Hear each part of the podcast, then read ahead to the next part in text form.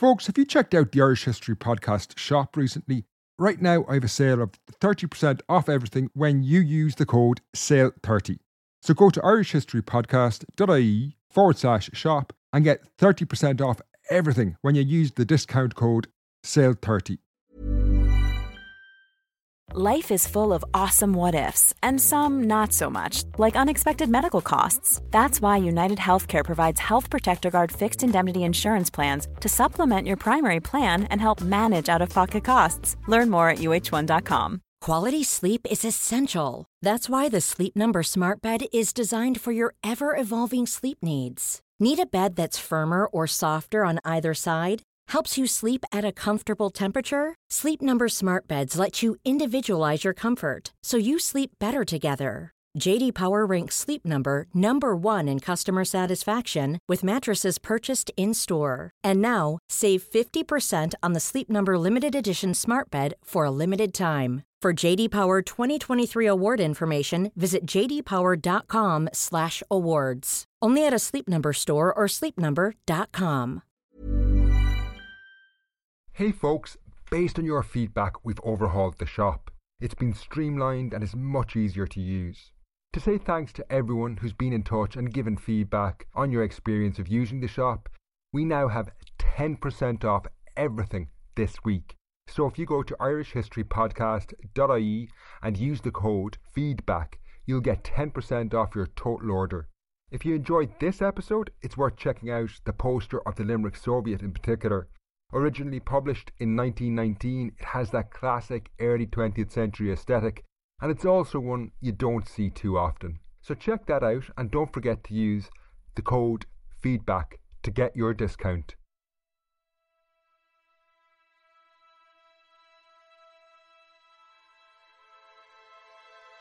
Hello and welcome to the Irish History Podcast. This is episode 6 of the War of Independence series, the Limerick Soviet and the Russian Revolution. While the conflict, as we have seen, started with an ambush at Solohead Beg involving just over a dozen people in total, in this episode the war shifts gears. Tanks, airplanes, and soldiers will effectively besiege the city of Limerick as the series moves into April 1919. Now, this provokes a major reaction from the trade union movement in the city, as we are about to see, which leads to famous events known as the Limerick Soviet. While this series, to date, has been understandably dominated by the Republican movement, this chapter of the war sees the trade union movement take centre stage, something that's inextricably linked to a much wider story, that of the Russian Revolution. So the show begins with a previously untold and forgotten story, that of the Limerick woman Theodosia Nash, who found herself in Russia in 1917 as the revolution began there. We will follow her on a remarkable journey as she escaped the chaos of the Russian Civil War in 1918.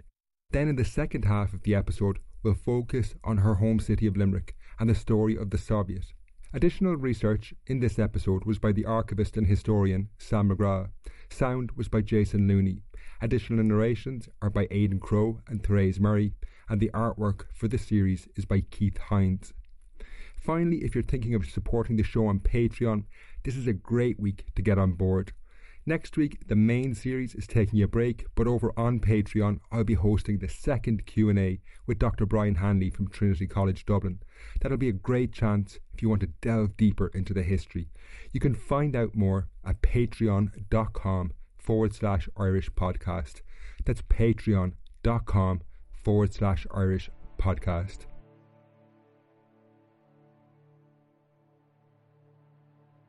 The Limerick woman, Theodosia Nash, was one of the few Irish people to witness the Russian Revolution of 1917.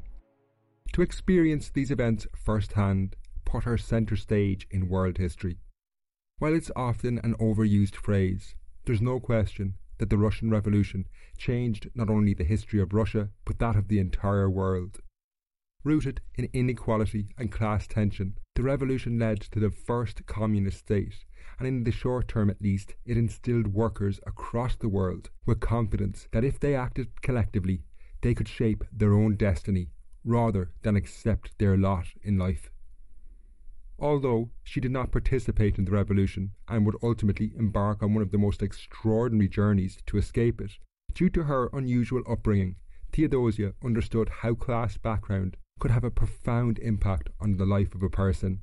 She was born to wealthy parents in 1882 outside Limerick City at Ballycullen near the village of Rathkeale. While their estates were modest compared to Ireland's wealthiest landlords, the Nash family were well known and well respected. Her grandfather had served as Lord Chancellor of Ireland. Her father, Joseph Carl Nash, while not as successful, still always described himself as a gentleman, meaning he did not have to work to provide for his family. Her mother, also called Theodosia, was the daughter of a wealthy landowner in North Cork.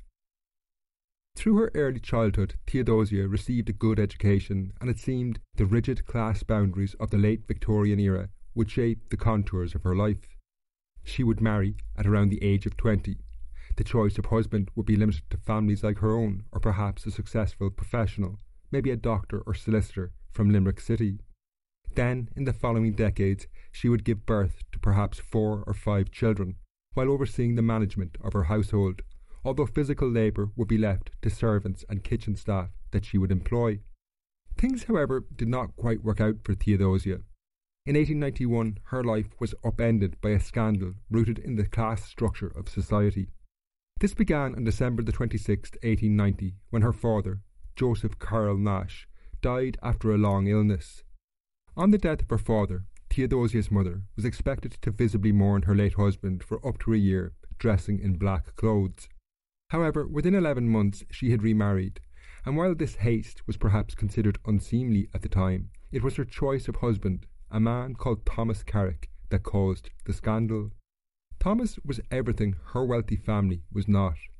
He was a working class man from Limerick City.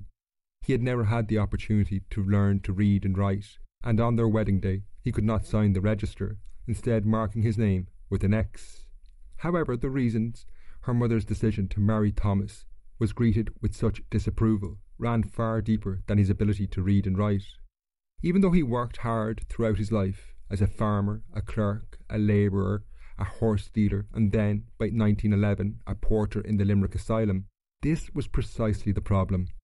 Thomas Carrick worked to earn a living, and for the ruling class in society, maintaining strict boundaries between them and the working class was crucial as it underpinned and maintained the economic inequality at the heart of society.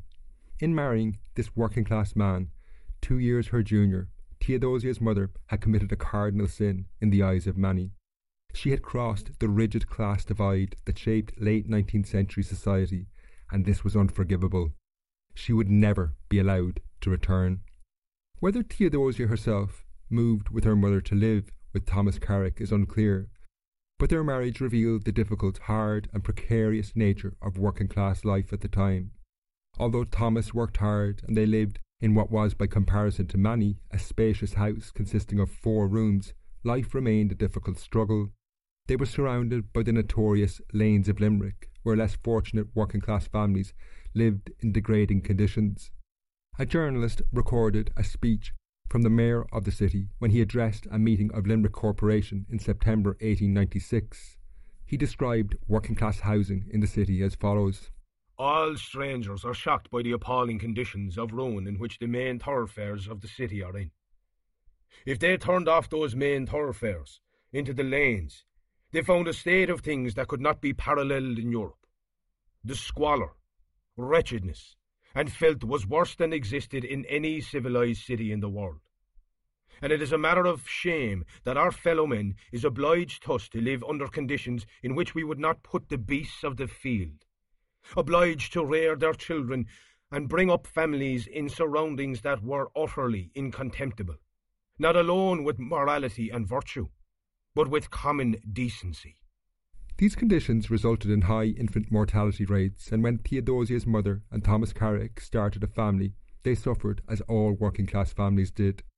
They would have two children, Anne and Mary, the latter dying at nine months of age. While Thomas secured a desirable job in the Limerick Asylum as a porter, which provided accommodation, this still brought little security. Indeed, around 1914, when he was cleaning heating pipes in the asylum, he sustained a serious injury to his right eye.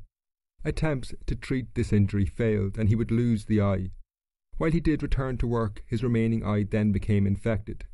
This effectively left him blind, and he lost his job as a porter in the asylum. What happened to Theodosia's mother and Thomas after this is unclear, but the fact that she died in the Limerick City home, the renamed Workhouse, in 1928 indicates they struggled. These events had a profound impact on Theodosia herself. However, rather than change society, she did her best to try and maintain her own status in the class she had been born into and from which her mother was banished. While she left no account of these events, the records of the turn of the 20th century indicate Theodosia chose a very different path to her mother. Around 1900, she and her sister Ellen approached adulthood. Given what had befallen their family, it was obvious that the two would have to do something unimaginable to previous generations of their family, work outside the home to earn a living. However, in what may have been a desperate attempt to maintain an illusion of grandeur and social superiority, the two women chose the same career, that of governess. Governesses were private tutors for the children of wealthy families, while often the chosen profession of middle class women, it could also serve to mask the dramatic decline in family fortunes like the scandal that surrounded Theodosia Nash. While they were poorly paid, the position of governess would save a woman from the perceived ignominy of working in a kitchen. Unlike the rest of the staff in the household, governesses were considered ladies, making them separate and socially superior to working class women. Theodosia may have been guided in this choice of career by her uncle, her mother's brother, Edward Sheehy, a wealthy farmer from Milford in North Cork. Whatever the case, by the age of 19, in 1901, she had taken up her first position of governess in his house. This would provide her with much needed experience, but it was not a permanent solution. Despite the status the position carried, the life of a governess was always precarious, never more than a fixed term position, and once the children in her care grew up, they were surplus to requirements in the household and would have to find a new post. Indeed, by 1911, when Lulu, the youngest of her uncle's children, was already 17, Theodosia had left the house. To advance her career, she took what was a bold move, although one that allowed her to start afresh, leaving the scandal of her upbringing behind. She and her sister Ellen joined the dozens of Irish women who moved to the Russian Empire where their services as governesses were highly sought after. This move would have fateful consequences. While her move to Russia may have been an attempt to maintain the illusions of a lost life, she would somewhat ironically find herself living through a revolution that sought to abolish the entire class system, one that would have profound consequences across the world. By the late 19th and early 20th century, Russia had become an increasingly attractive place for governesses from the United Kingdom to find work. Given the British Empire was at its height, having an English speaking governess from the United Kingdom to tutor their children was seen as a status symbol among the Russian nobility. There was a strong financial incentive for women like Theodosia and her sister to relocate to the Russian Empire. The Russian nobility were willing to pay comparatively very high wages for governesses from the UK, and in a time where social welfare did not exist, the savings she could make in Russia could be the difference between spending the end of her life in a workhouse or her own home. When precisely Theodosia and her sister Ellen arrived in the Russian Empire is unclear, but they must have moved there before the outbreak of World War I. The two found positions in or around the city of Kiev in Ukraine, then a province of the vast empire, geographically one of the largest in the world, stretching from modern Poland in the west to the port of Vladivostok on the Pacific Ocean in the east. As lucrative and attractive as this career was, Theodosia arrived in a Russia with a very uncertain future. Much like Ireland, the years before the war had seen major upheaval. Indeed, the Russian monarch, the Tsar, had been lucky to cling to power during a popular uprising in 1905. However, the economic chaos unleashed across the globe by the First World War proved too much for his archaic government. The astonishing incompetence of the Romanov regime, compounded by food shortages and catastrophic defeats on the battlefield, radicalized the population, particularly the working class in industrial cities. By 1916, strikes were commonplace in Moscow and the capital of St. Petersburg. While these initially seemed to be an outpouring of anger by a war weary population, what unfolded in the coming days and weeks had profound consequences, inspiring workers as far away as Theodosia's home city of Limerick.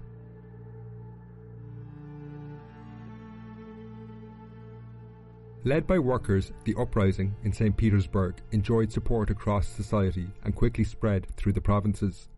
Meanwhile, soldiers in the army began to mutiny on the front, while units in many cities supported the emerging revolution.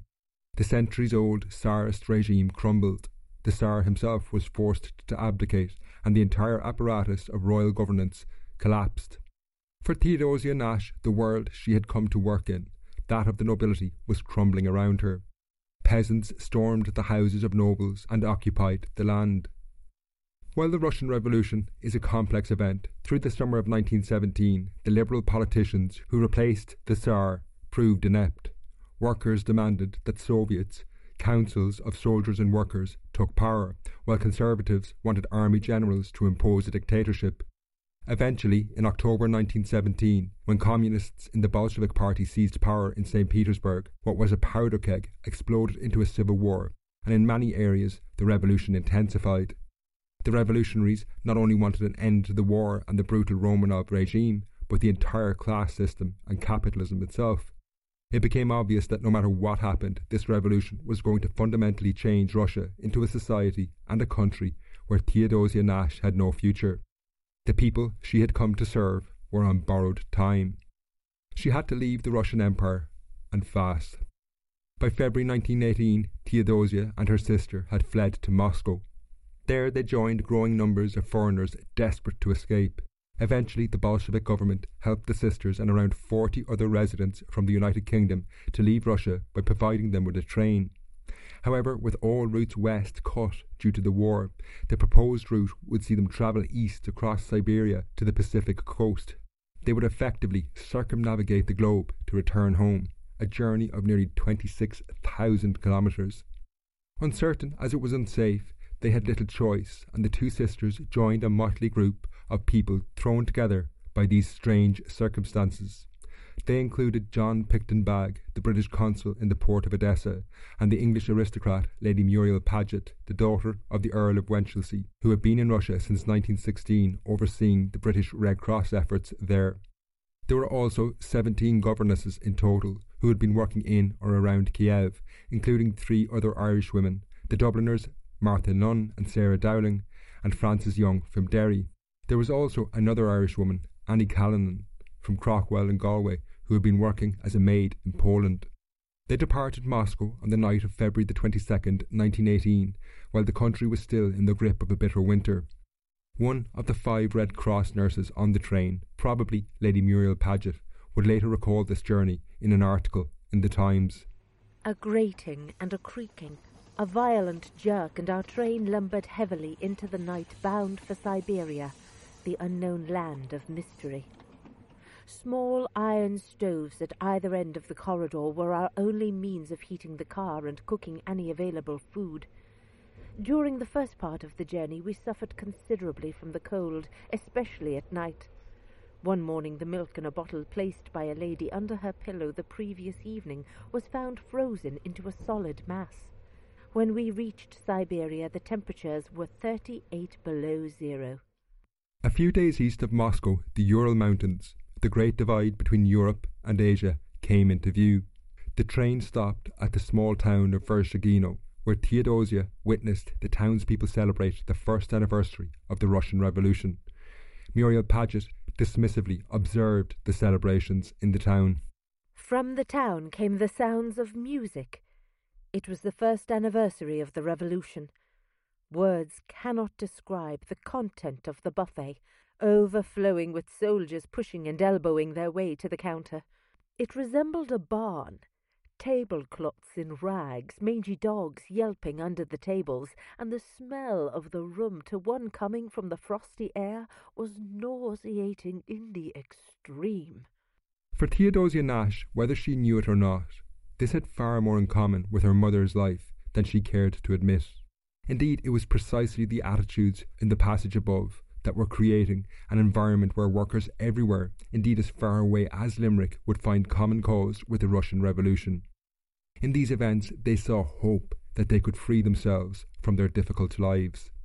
Indeed, as the group of 40 or so people made their way across Russia in 1918, it would prove impossible to escape the impact of the Russian Revolution. it was injecting further tensions into a world where class warfare had already been close to boiling point.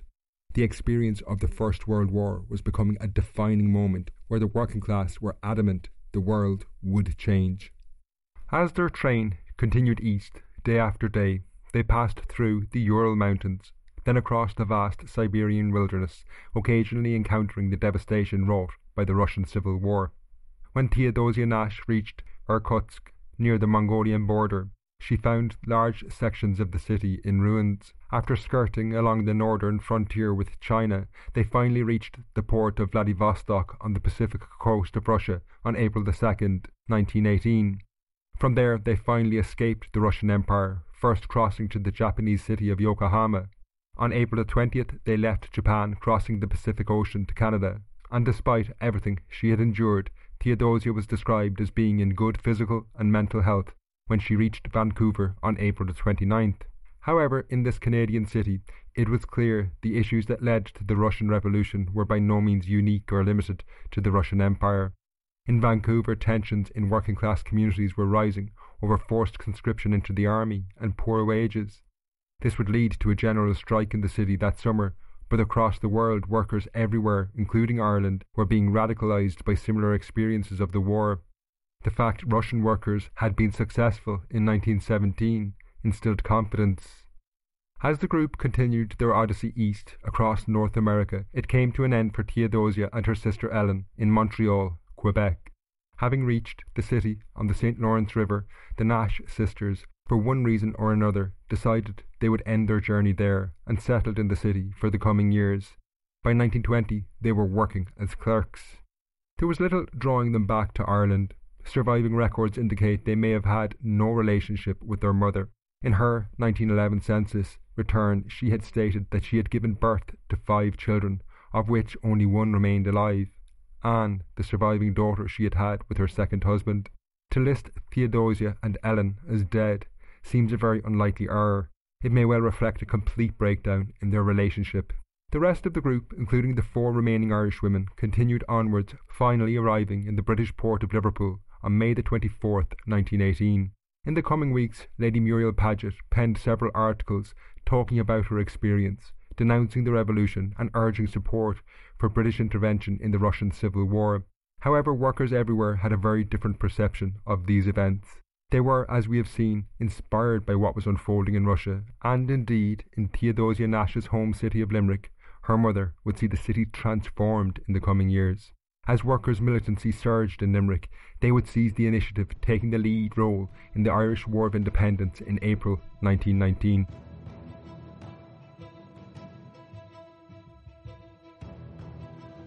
Since the 1890s, working class militancy had been on the rise across Europe. As increasing numbers of people moved to cities, the nature of their lives and the grueling conditions in which they worked and lived served to radicalise them. In Ireland, individual trade unions had formed the Irish Trade Union Congress in 1894, which became a powerful force. The establishment of the Irish Labour Party in the early 20th century added to the growing influence of the labour movement in Irish society.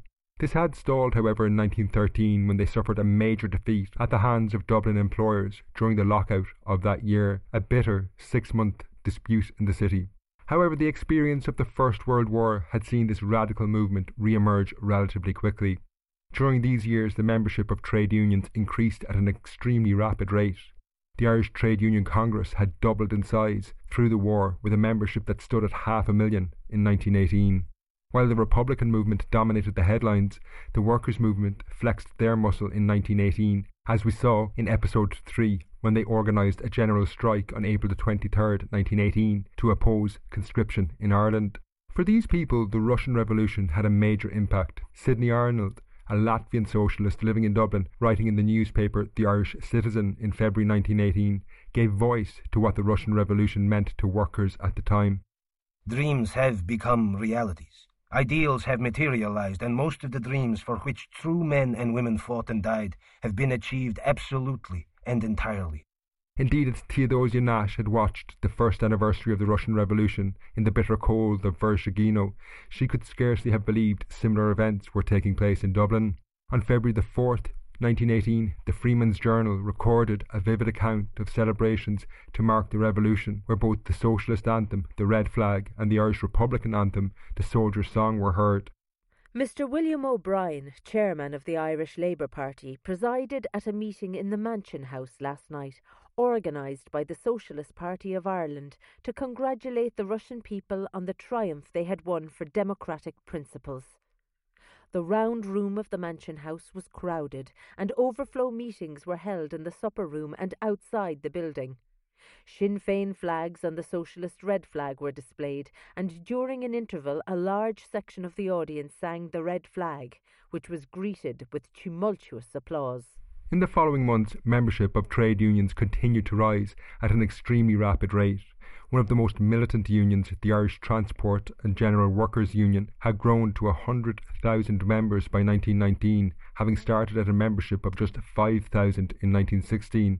Their growing power was evident in the streets. In Limerick on May 1st, 1918, the first ever celebration of the International Workers' Day was organised in the city. 10,000 workers paraded through the streets before the crowds passed the following resolution sending solidarity to the Russian revolutionaries.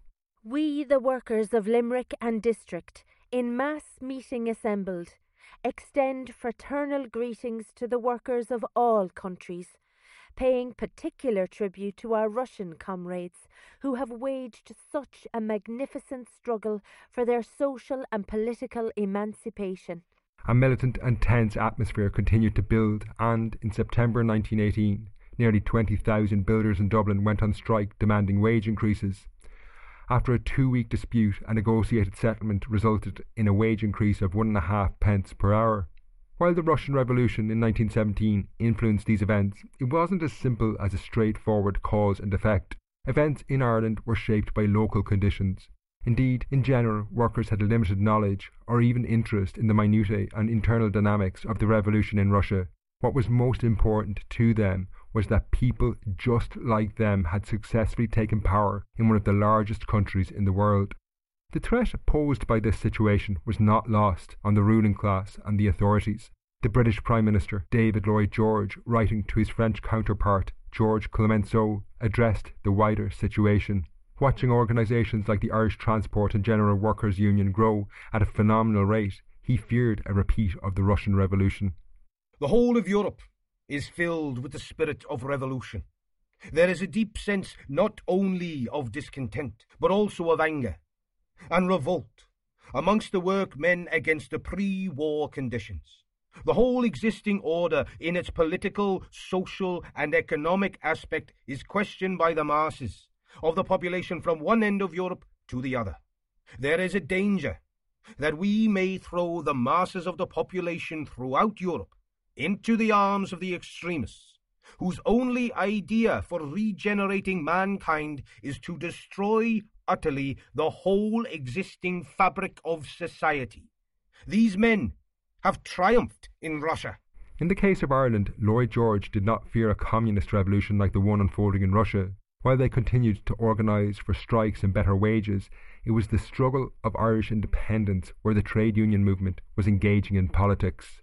Socialism, while popular, was very much on the back burner in the coming years, and as World War I drew to a close, it was increasingly clear that trade unions would inevitably be drawn into the War of Independence. This took place in April 1919 in pretty dramatic fashion in Theodosia Nash's home city of Limerick in events known as the Limerick Soviet. Central to this was the Limerick trade unionist and IRA member Robert Byrne.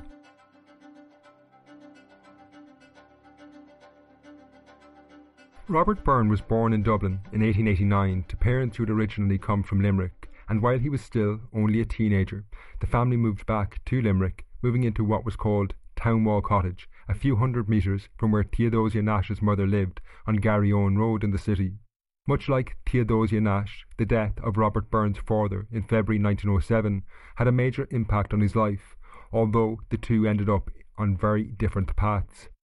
The financial pressures on his family resulting from his father's death may have been the reason Robert moved back to Dublin that year to take up a position in the civil service. In the following years, this job took him around the country. By the summer of 1908, he had been transferred to the Cork town of Kinsale and from there he moved to Bandon. However, by 1911 he was back in Limerick, where he had taken up a job in the General Post Office in the city. During the following years, Robert emerged as a prominent and well known political activist in Limerick. He joined the trade union in his workplace, the Post Office Clerks Association, and by 1918 he was not only the branch president, but also represented the union on the Limerick United Trades and Labour Council, which coordinated trade union activity across the city. He was also a prominent figure in Republican politics as well. A member of Sinn Féin, he was also an IRA volunteer, serving as adjutant for the 2nd Battalion of the Mid Limerick Brigade. Ever catch yourself eating the same flavorless dinner three days in a row? Dreaming of something better? Well, HelloFresh is your guilt free dream come true, baby. It's me, Keke Palmer.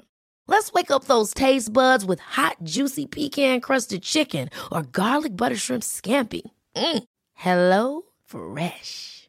Stop dreaming of all the delicious possibilities and dig in at HelloFresh.com. Let's get this dinner party started. One size fits all seemed like a good idea for clothes Nice dress. Uh, it's a it's a t-shirt. until you tried it on. Same goes for your healthcare. That's why United Healthcare offers a variety of flexible, budget friendly coverage for medical, vision, dental, and more. So, whether you're between jobs, coming off a parent's plan, or even missed open enrollment, you can find the plan that fits you best. Find out more about United Healthcare coverage at uh1.com. That's uh1.com.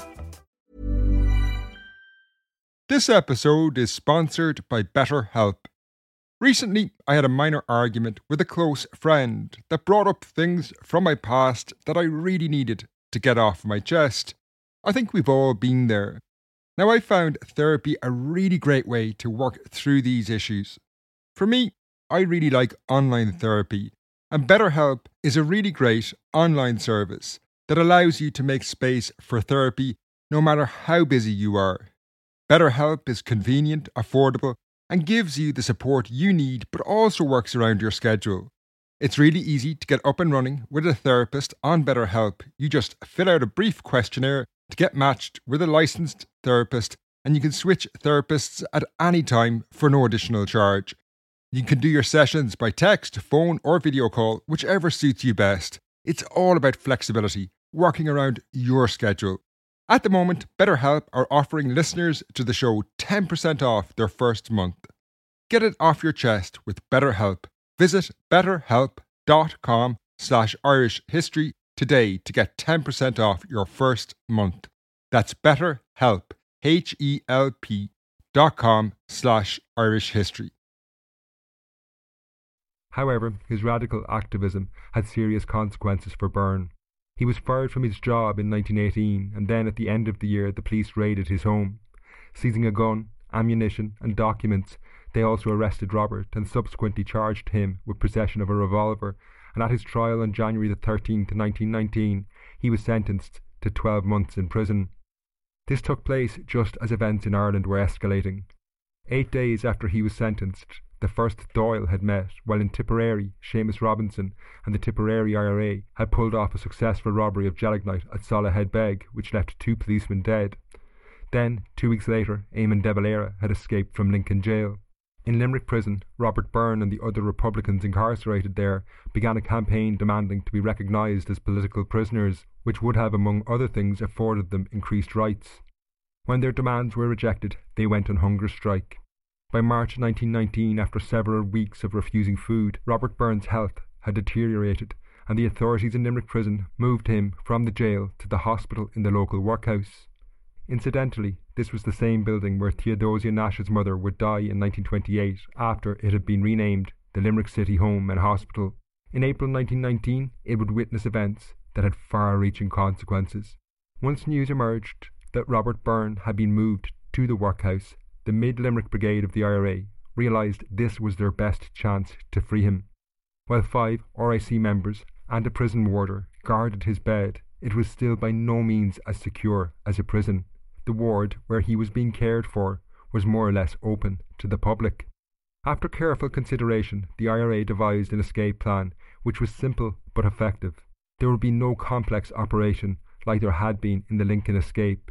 Instead, on the day of the rescue, ten volunteers would make their way into the ward under the pretence that they were just visiting other patients.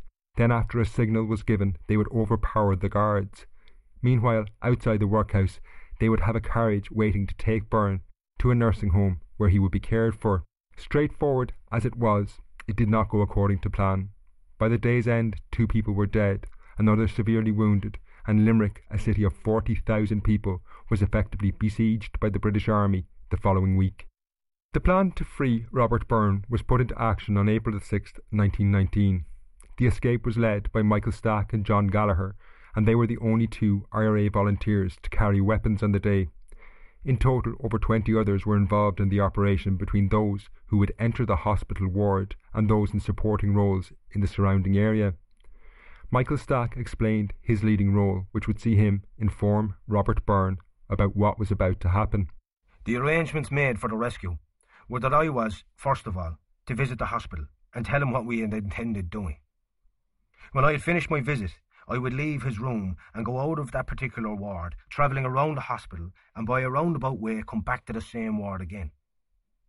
While this was all happening, the remainder of my party were to visit patients in the ward and to pose as friends, and so worked their way near the armed guard over Byrne. The whole rescue was timed, and on the blast of a whistle from me, they were to rush the RIC guard and pin them down. Pretending to be ordinary visitors, the volunteers distributed tobacco and gifts to what must have been bemused patients while they waited for the agreed signal to act. At 3 p.m., Michael Stack arrived back in the ward as planned and blew the whistle, the signal to start the operation. The unarmed IRA volunteers in the ward threw themselves on the police surrounding Robert Byrne's bed. Michael Stack remembered. A general melee seemed to have taken place at the same moment I was approaching Byrne's bed. Given they outnumbered the guards, the IRA volunteers quickly overpowered them. Meanwhile, as Michael Stack moved towards Robert Byrne, weakened as he was, he started to stand up from his bed when one of the constables intervened. Stack picks up the story again. I saw Constable Spillane fire at Byrne and threw himself on the bed on top of Byrne. When I saw this happening, I fired at Spillane, who fell over Robert on the bed. And then I had to pull Spillane off Byrne to get him out of the bed. Spillane had been shot in the spine, and although seriously injured, he did recover from his wounds. The other policemen and the prison guard were then tied up as the IRA, including Byrne, started to leave the workhouse. However, at this moment, one of the policemen managed to free himself. Michael Stack remembered. Constable O'Brien freed himself and drew his gun, and was about to fire when I shot him. He died immediately, and I relieved him of his arms. Continuing about their business, Stack and the other volunteers helped Robert Byrne from the workhouse, but the carriage they had arranged to transport Byrne was nowhere to be seen. In a mix up, it was actually waiting at the rear of the building. It was only at this point that the IRA volunteers noticed Robert Byrne was actually very seriously injured. Constable Spillane had shot him from almost point blank range, and by the time they were outside the workhouse, he was bleeding heavily from a wound to the chest. With no sign of the carriage, they commandeered the first pony and trap that passed. The couple driving were actually sympathetic and they agreed to take Byrne to their farm outside Meelick, just over the border in County Clare. While the escape had worked, Robert Byrne, already weakened from his hunger strike, was very seriously wounded. The bullet had passed through one of his lungs, causing what was a fatal hemorrhage, and he died that night after 8 pm. As news filtered out, Limerick held its breath for the inevitable backlash. The authorities would want vengeance for the policeman that had been killed, while the wider population of the city was outraged when it emerged that the popular Robert Byrne had died at the hands of the police. His funeral, due to be held in the city on Thursday, April the 9th, was clearly going to be a flashpoint. The authorities feared it would turn into a major show of strength for the IRA in the city. Two years earlier, at the funeral of Thomas Ashe in Dublin, large numbers of volunteers, some in uniform, had marched behind his coffin before shots were fired over the grave. The authorities were adamant this would not be repeated in Limerick in 1919. On Wednesday, April the 8th, Limerick City was declared a special military area and the city was placed under martial law. To enter or leave, the public needed special permits. Robert Byrne's funeral went ahead the following day amid scenes that were scarcely believable, and while Ireland had been slowly sliding into a war of independence, no one could deny the country was now in a state of war. The Limerick newspaper, the Munster News, described the scene.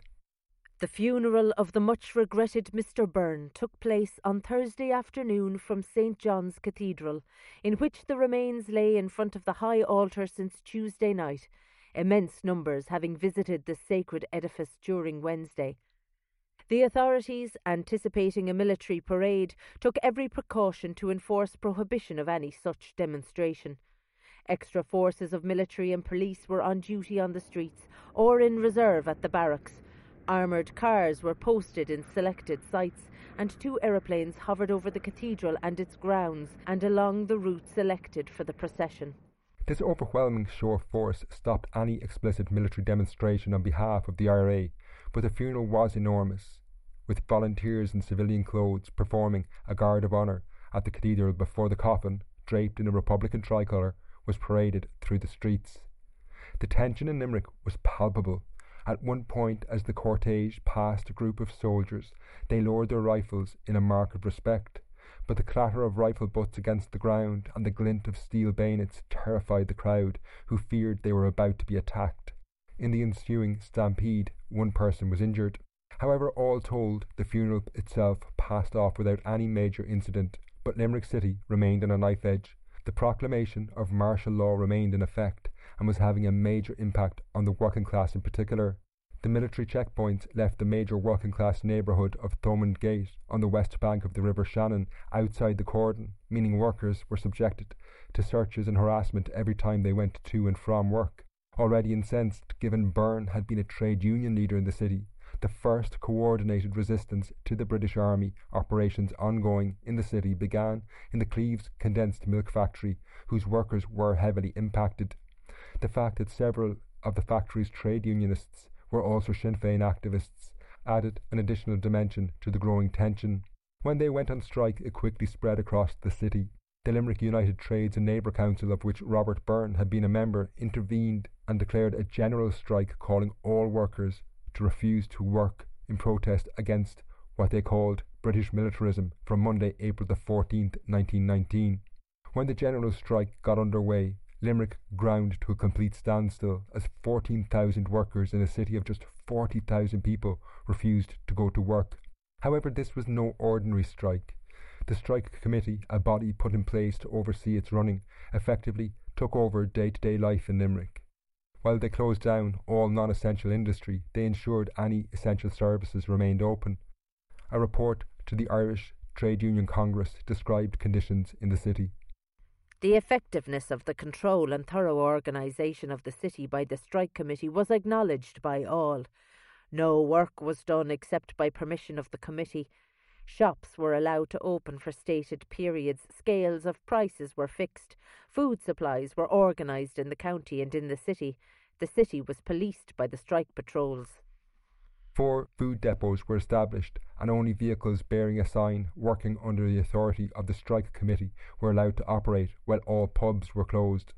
The American journalist Ruth Russell of the Chicago Tribune wrote about her experiences when she travelled to the city, where she found an atmosphere that was eerie and tense.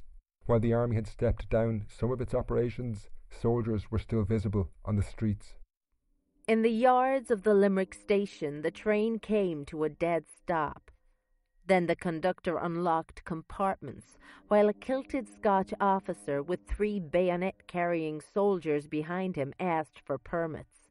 At last we were pulled into the station filled with empty freight trucks and its guard of soldiers. Through the dusk beyond, the rain was slithering. Sorry, no cab, miss, said the constable. The whole city's on strike. All the Limerick shops I passed were blinded or shuttered. In the grey light, black lines of people moved desolately up and down, not allowed to congregate, and apparently not wanting to remain in homes they were weary of. A few candles flickered in windows. After leaving my suitcase at a hotel, I left for strike headquarters. On my way, I neared Sarsfield Bridge.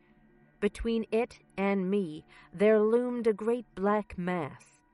Close to it I found it was a tank and surrounded by massed barbed wire inside a wooden fence. This situation quickly garnered an international reputation, aided by the fact that there were large numbers of international journalists in Limerick. The Irish Trade Union Congress reported Several representatives from the American newspapers were in the city awaiting news of the first Atlantic aeroplane flight, which was intended to start from a spot a few miles from the city. These newspaper men made the most of the occasion and, in the absence of the flying news, reported every incident connected with the strike for the edification of the world. It was these journalists seeking to hype the event dubbed it the Limerick Soviet after the Russian Soviets that had played a central role in the revolution there. Names aside, there was very little specific detail that events in Limerick shared in common with the Russian Revolution. The strike in Limerick was in opposition to the British authorities rather than capitalist exploitation. Indeed, initially at least, they were supported by many businesses in Limerick. Nevertheless, it reflected a new period in the War of Independence. The Irish Times reported the agitation is a challenge against the British government in Ireland, against which some Irish men have worked themselves up to a pitch so mad that they would prefer a blood-stained and bankrupt Bolshevism to an Ireland safe under British rule. While this was a somewhat hysterical view, it was clear that trade unions had the power to have a major influence on the War of Independence. However, sustaining a strike of this nature was an enormous challenge. The strike committee in Limerick contacted the Irish Trade Union Congress, stating that they would need a strike fund of seven to eight thousand pounds a week. The Congress only came up with around fifteen hundred pounds. The strike would either have to expand or it could not survive. However, when the Limerick Strike Committee asked for the leadership of the labour movement to call a national general strike, this was rejected. Had they pursued this course of action, they would effectively have placed the labour movement as the driving force in the War of Independence. Historians have noted how the labour movement was served by a poor leadership at this time, but in any case, they had no desire to take on such a role, and failing to expand the strike, the only option was to de escalate the situation in Limerick. Negotiations began, and on Friday, April the 25th, workers who could go to work without having to pass through military checkpoints were told to do so. This was clearly just a step to end the strike. The tensions that had provoked it in the first place, British Army checkpoints and the military cordon, were also being gradually relaxed as well.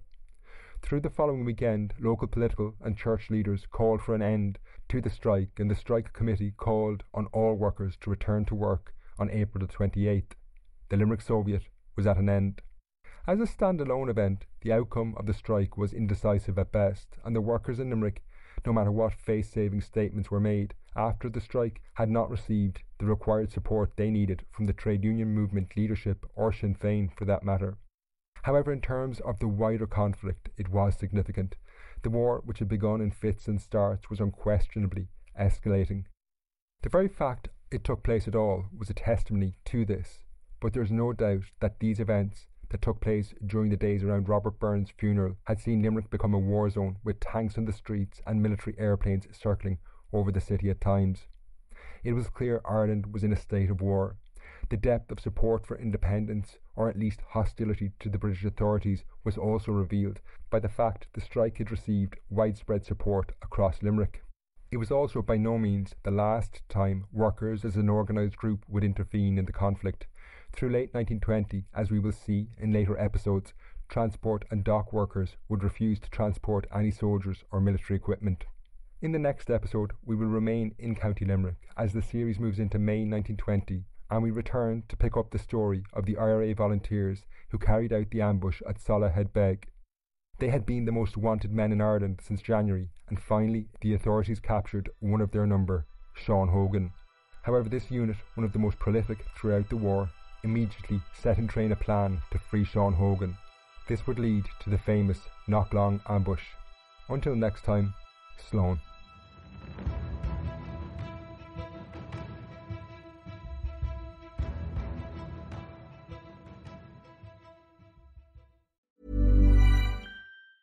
Ever catch yourself eating the same flavorless dinner three days in a row?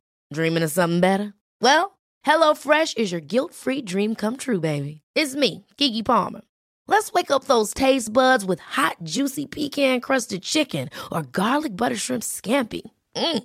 Hello Fresh.